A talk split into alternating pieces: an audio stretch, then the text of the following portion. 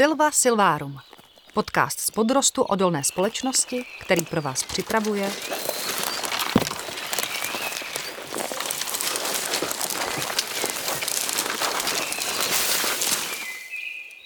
Petr Šourek. V tomto dalším díle našeho podcastu Silva Silvárum budeme mluvit o pověstech a pověsti našeho kmene, Čechů.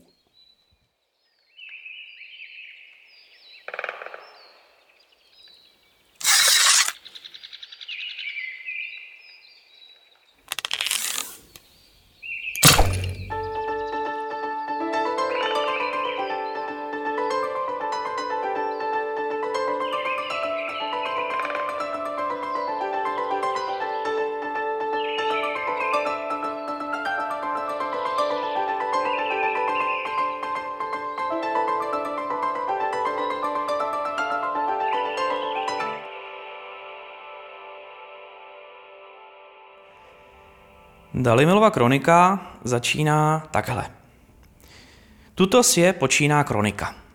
Mnozí pověsti hledají v tom můdře a dvorně čině, ale že své země nedbají, těm svůj rod s prostenstvím vině. Neb ež bys je do nich, které cti naděli, své země by skutky měli, z níž by svůj rod vešken zvěděli a odkud by přišli, věděli. Já z těch kněh dávno hledaji a veždy toho žádaji, aby si je v to někdo moudrý uvázal a vše české skutky v jedno svázal. To dělá Dalimil, svazuje české skutky v jedno, aby dodal pověsti své komunitě, svému jazyku.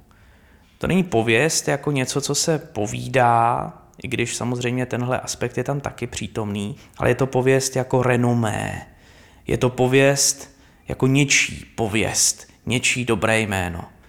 Dobré jméno, které může působit ve světě a pomáhat tomu, kdo ho nosí. Tak my se budeme tentokrát s Matoušem Jaluškou, což je... Matouši, co děláš? Já dělám různé věci. Já jsem na Ústavu pro českou literaturu v oddělení pro starší literaturu na Akademii věd.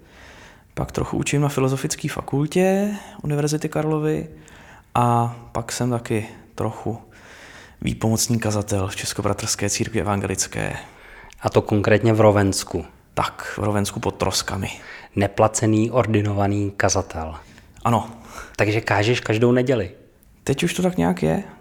To téma staré literatury tě provází už dlouho, že jo? No, to už mě provází hodně dlouho. Původně to byla stará literatura, spíš západoevropská, francouzská, španělská a teď jsem se právě v rámci práce na Ústavu pro českou literaturu přeorientoval na českou literaturu. A ta stará literatura tě baví, protože jsi staromil? To spíš naopak. Stará literatura mě baví, protože je jiná než současná literatura. Je to literatura, která právě tím, jak je jiná, tak nás vždycky nějakým způsobem nutí k tomu, abychom četli s úsilím, abychom četli a něco si do toho vkládali, což samozřejmě se při četbě děje vždycky, ale když čteme starší literaturu, tak s tím tak nějak počítáme. Víme, že to po nás bude chtít nějakou interpretaci, víme, že to po nás bude chtít nějakou investici sebe sama. Musíme tam naházet nějaký obsahy, aby jsme je tam potom našli často. A taky nám klade určité překážky, to znamená, že se na sebe musíme podívat třeba v některých hodnotových věcech jinak, ne? To určitě, obzvlášť když to je literatura našeho kmene, což je ta česká literatura. Často se tam dějí nějaké věci pro nás nesrozumitelné, pro nás třeba nepříjemné. Jde o to, co s tím uděláme. A ty si takhle zvláštním způsobem čteš nebo přečetl si Dalimilovu kroniku, ale i další kroniky toho našeho kmene. Co si četl a jak a co si tam vlastně zjistil? Když mluvíme o našem kmeni, když mluvíme o tom, co si my Češi mezi sebou říkáme, jak si to říkáme, tak bez té Dalimilovy kroniky se nelze obejít. A neobejde se bez ní ani literární historie, ani jiná historie, neobejde se bez ní ani to, co bychom mohli nazvat třeba ideologie Čechů, českého národa, českého jazyka hlavně. Protože právě ten problém, co je komunita, která žije na jednom místě, co je to ta komunita, o které my mluvíme často jako o národě, i když Dalimil tedy používá jiná slova, k tomu se ještě dostaneme, tak tahle ta otázka se právě v téhle kronice dost důtklivě a neustále řeší. Dalimil, to je jméno, které k tomu textu přiřadili barokní dějepisci. Poprvé se to jméno vyskytuje u Hájka z Libočan v jeho kronice.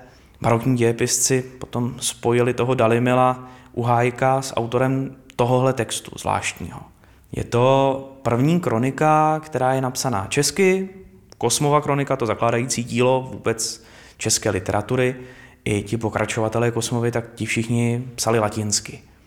Dalimil v uvozovkách, a já to jméno budu používat, protože prostě nemáme žádné jiné, Dalimil píše česky veršovaně a to jeho dílo bylo tak úspěšné, tak populární, tak působivé, že se nám do dneška dochovalo v celku, dochovalo se v relativně značném množství rukopisů, takže je to takový docela pevný základní kámen české tradice, tradice kmene.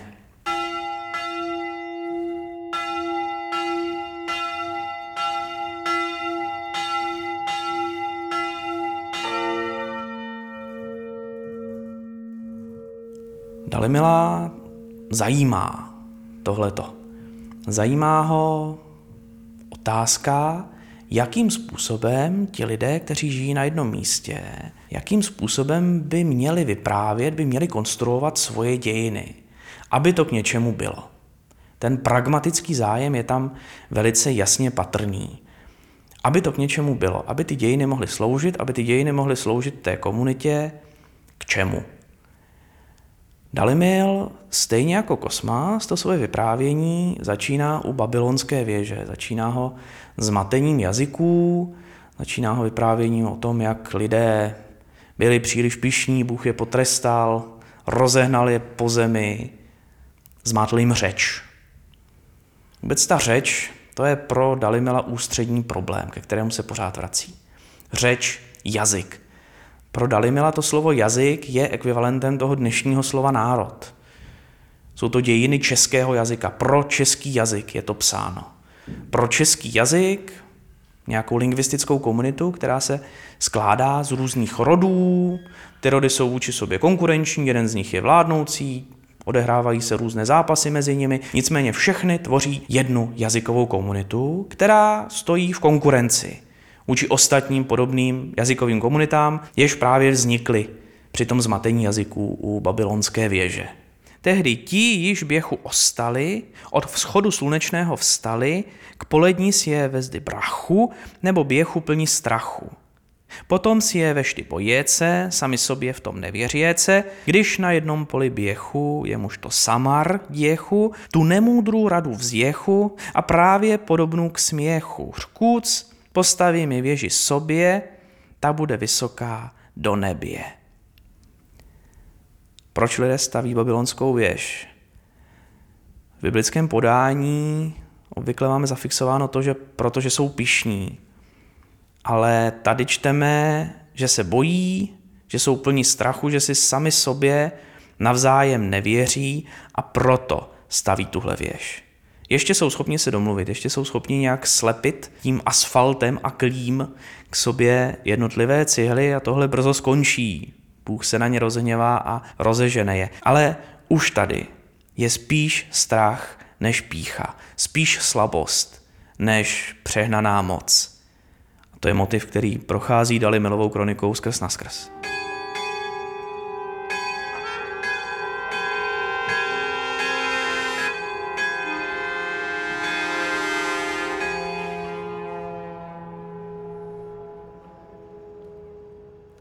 To zmatení jazyků je, tak trochu můžeme říct, prvotní hřích. Tam se to pokazilo, tam se to definitivně pokazilo. Od té doby si lidé nejsou navzájem bratry, od té doby na sebe lidé nevraží, od té doby se spolu všelijak perou. A my v téhleté situaci musíme nějak obstát, musíme nějak přežít jako ten český jazyk. To je výchozí problém pro Dalimila. A když přemýšlí nad tím, že ty dějiny mají k něčemu být, tak tady se dostáváme k tomu, k čemu vlastně mají být. Ty dějiny mají zajistit přežití téhle komunity. Mají zajistit přežití prostřednictvím toho, co tu komunitu drží pohromadě. To znamená prostřednictvím slov.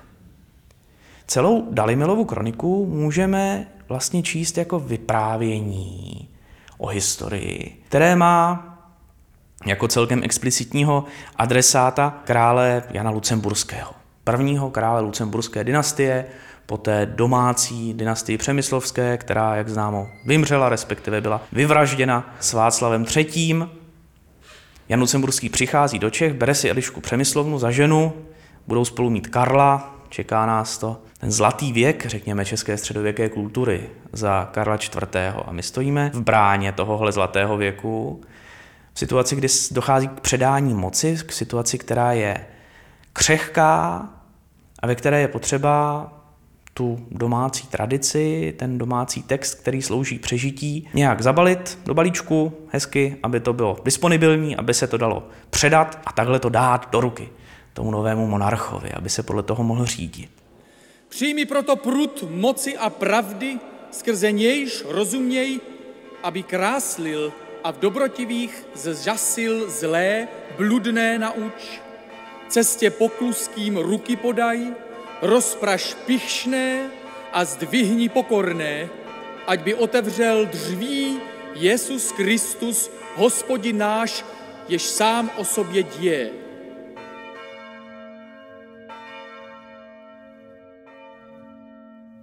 To je explicitní adresát Dalimilovy kroniky. Samozřejmě Dalimilová kronika potom působí s ohledem na to, jak tam ten český jazyk je definován, s ohledem na to, že nositelem těch ctností, řekněme, českých, jsou hlavně představitelé šlechtických rodů, ti opravdu mocní magnáti, tak ta kronika je čtena, je uchovávána v téhleté společnosti šlechtické. To jsou další recipienti. Ale zároveň se tady trochu počítá s tím, že tu kroniku budou číst i ti, kdo nejsou součástí toho českého jazyka, i ti potenciální anebo i reální nepřátelé. Ti potenciální reální nepřátelé jsou tady shrnuti pod tou hlavičkou Němci. To má docela dobrý smysl s ohledem na to, jakou důležitost připisuje ten autor jazyku. Němci to jsou lidé němí, kteří nemluví tím naším jazykem. Jsou to lidé cizího společenství jazykového. A my jim přesto tohle dáváme v té naší řeči psanou řeč, v té naší řeči psaný projev, aby oni se dozvěděli, co my jsme zač, a aby se třeba lekli, nebo aby si třeba to nějak v hlavě spočítali, že když my jsme takovýhle Češi, takovýhle bojovníci, takovýhle odvážní lidé, tak oni na nás nezaútočí. Tohle to je docela hezky vidět ve scéně v Dalimilově kronice, kdy Češi táhnou k Milánu jako součást říšského vojska. Ti milánští občané jsou odhodláni to svoje město bránit, ale ti Čechové, chytří chlapíci, už na té cestě k tomu Milánu je doprovází pověst, řekněme, barbarů, lidí, kteří přicházejí odkud si do té civilizované Itálie a chovají se tam tak, že z nich jde strach.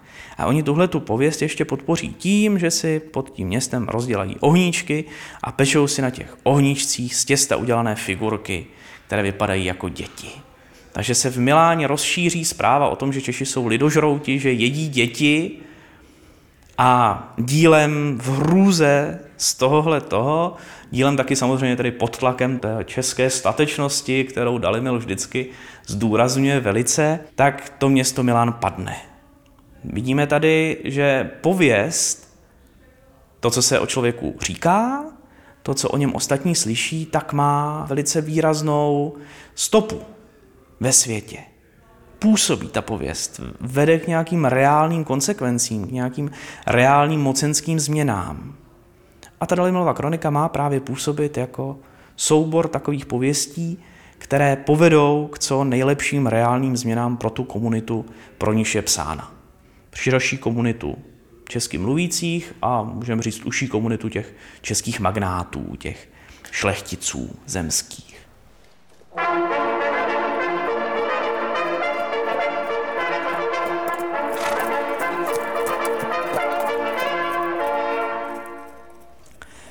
Když o tom takhle mluvíme, tak se zdá, a často tak ta kronika skutečně byla čtena, že je to výplod, řekněme, českého šovinismu, že je to nacionalistické dílo, které velebí ty Čechy a všechny ostatní národy, všemi ostatními národy pohrdá. Takhle působila třeba v době husitských válek dost evidentně, právě v době vyhrocené konkurence té české moci a německé moci v Českém království, když ještě k tomu ta česká moc byla spojena s tím projektem husitství a s náboženskou reformou. Ale ten Dalimil je trošičku hlubší, má i jiné valéry než tohle velebení českého národa, českého jazyka. To, že vůbec jsou na světě nějaké jazykové komunity, to, že vůbec jsou na světě nějaké národy, je důsledkem pýchy, strachu, vůbec všelijakých ošklivých lidských vlastností, které lidi dohnali k tomu, že si postavili tu babylonskou věž. Už na začátku je tady nějaký problém, už na začátku ten kořen, ze kterého ta komunita roste, je prohnilý. A té prohnilosti s vyprávěním o tom pohanském dávnověku, řekněme, tak té prohnilosti nebude ubývat. Dozvíme se, že praotec Čech, a to je novinka, kterou do českého historického diskurzu vnáší až Dalimil, to u Kosmy nenajdeme. Dozvídáme se, že praotec Čech odchází, protože se doma v Chorvatsku dopustil zločinu, že se dopustil vraždy. Je to vlastně uprchlý vrah, který utíká ze své země s lidmi, které nějak možná trošku taky lstí, vylákal od svých bratří, kteří v tom Chorvatsku zůstali. Prchají do Čech, přicházejí k Řípu, a na tom Řípu najednou se ta situace mění. Na tom Řípu tam se děje ta scéna, kterou zase má už Kosmasa, která se potom opakuje ve všech jiných kronikách. Vyleze se na Říp, obhlédne se ta země, je tam to mléko, je tam to strdí, jsou tam všechny ty krásné věci pro ty unavené uprchlíky z Chorvátska.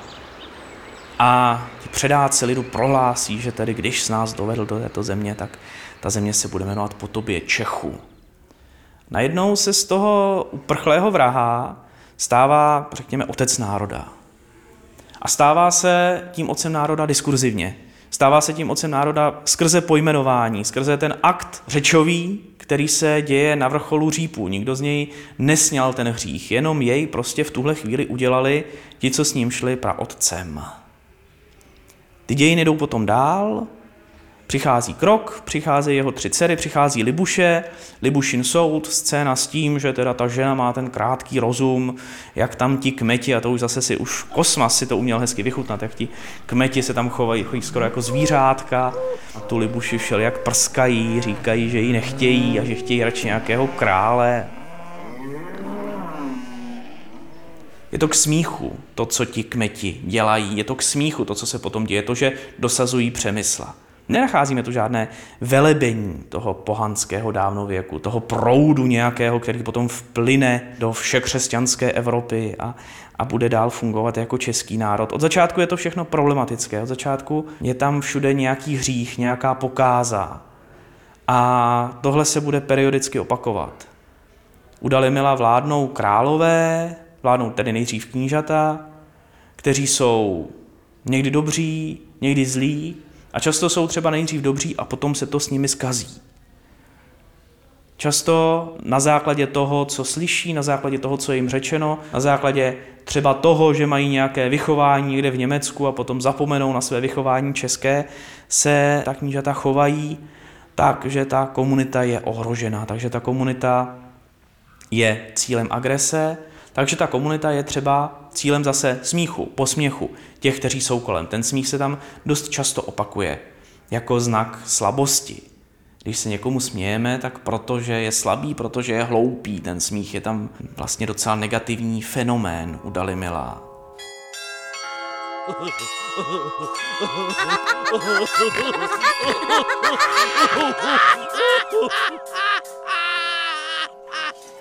A naopak. Ta knížata, která jsou mocná, tak dokáží způsobit to, že se o Čechách mluví hezky, že se o nich mluví s bázní, beze smíchu.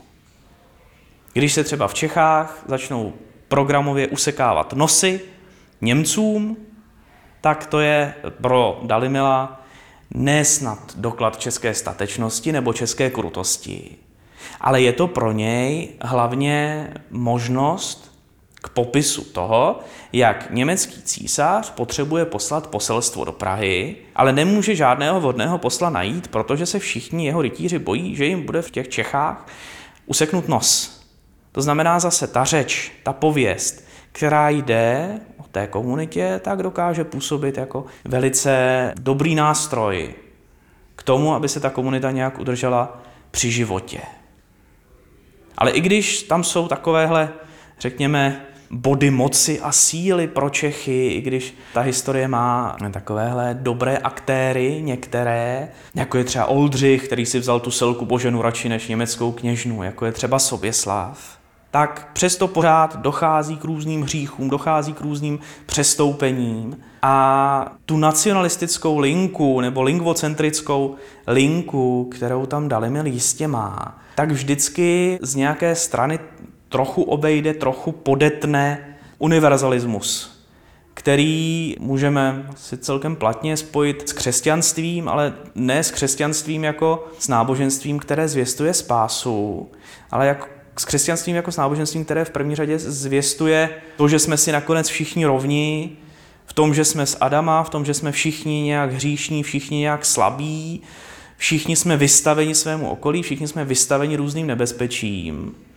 A v tomhle ti Čechové jsou úplně stejní jako ti Němci, nebo jako ti Poláci, se kterými oni taky válčí, nebo jako Tataři. Těch nepřátelských komunit je tam docela hodně. Ale všechny jsou v základě stejné, všechny vzešly od té babylonské věže a všechny musí nějakým způsobem přežít v tom světě konkurence, která hned tak neskončí.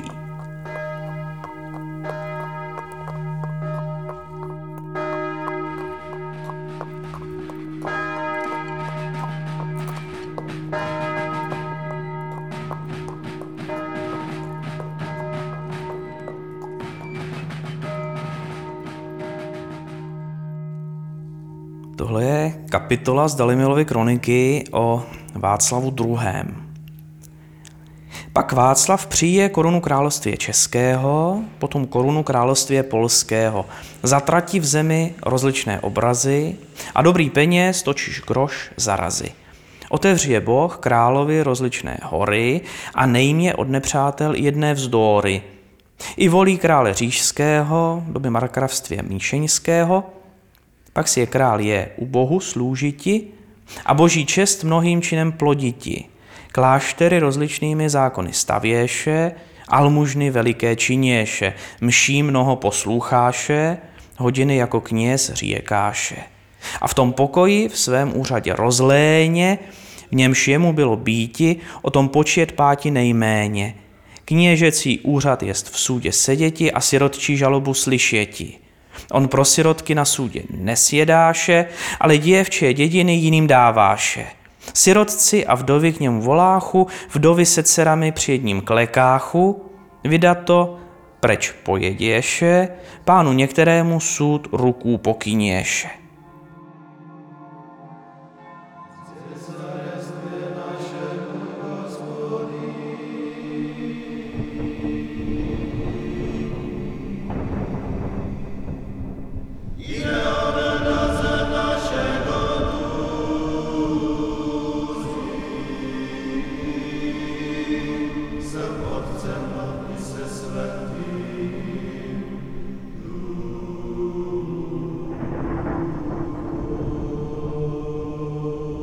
V téhle kapitole o Václavu II. Čteme takovou klasickou dynamiku. Tady pozorujeme klasickou dynamiku panovnického života, panovnické vlády, jak nám ji Dalimil předkládá. Václav jako mladík vrátil se po smrti svého otce do Čech, začal vládnout, všechno vypadalo dobře, všechno vypadalo krásně. Přijal korunu království, dokonce přijal i polskou korunu. Bůh mu otevřel hory, to znamená, že mu zpřístupnil nerostné bohatství, on mohl začít razit dobrou minci, ale potom se to pokazilo. Vystoupal na vrchol a pak z toho vrcholu padá. Ten jeho pád, a u každého toho panovníka, jak o nich Dalimil vypráví, tak má ten pád trochu jinou podobu, tak ten pád Václavův má dost specifické rysy.